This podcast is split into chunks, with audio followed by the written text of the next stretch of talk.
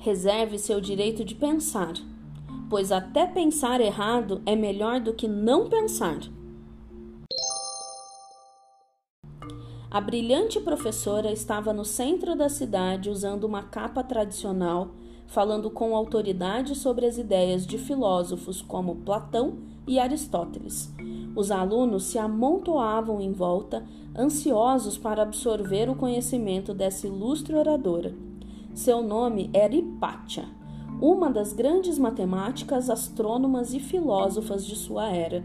Em uma época em que as mulheres ficavam confinadas em casa e eram consideradas propriedade, a vida de Hipátia era extraordinária. Ela nasceu na cidade de Alexandria, Egito, que na época era governada pelos gregos. Era uma cidade vibrante em cultura e aprendizado, e uma das instituições mais importantes de lá era o museu, uma espécie de universidade cuja biblioteca abrigava mais de meio milhão de pergaminhos. Muitos grandes pensadores davam aula no museu e estavam desenvolvendo ideias sobre assuntos como medicina, física, biologia, astronomia e geografia. Um deles era o pai de Hipátia, Teon de Alexandria. Quando Hipátia nasceu, ele se dedicou a ensinar a ela tudo o que sabia. Eles desenvolveram um laço forte, trabalhando juntos para estudar e escrever comentários sobre textos clássicos. Escrever um comentário significa que você leu os trabalhos de outra pessoa e escreveu seus próprios pensamentos e ideias sobre ele. Theon viu, com sua jovem, viu como sua jovem filha era brilhante e em pouco tempo os conhecimentos dela superaram os dele. Ela começou a escrever seus próprios comentários e a dar aulas para alunos em casa, que se tornou um, lo um local de reunião para seus dedicados seguidores.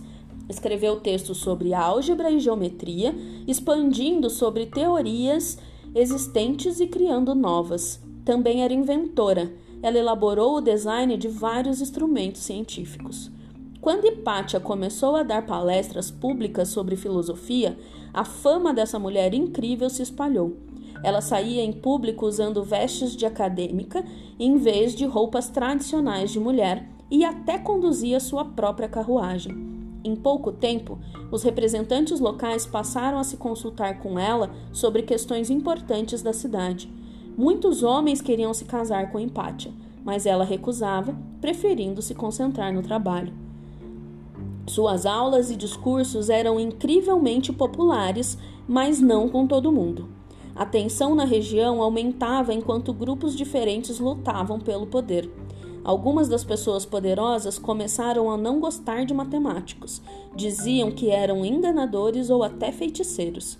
O museu e sua biblioteca acabaram sendo destruídos e, em 415 d.C., a brilhante Pátia, a primeira matemática e cientista mulher conhecida, foi morta por uma multidão furiosa que se sentia ameaçada pelas suas ideias científicas avançadas. Embora sua vida tenha sido curta, suas ideias e invenções viveram por séculos, influenciando grandes pensadores como Isaac Newton e René Descartes. Professora, tem que copiar, professora? Ô, professora, é para copiar? É para copiar e ler.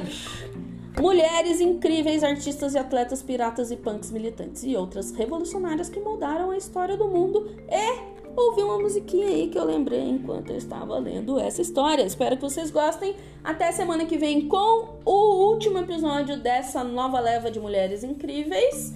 E é isso. Tchau.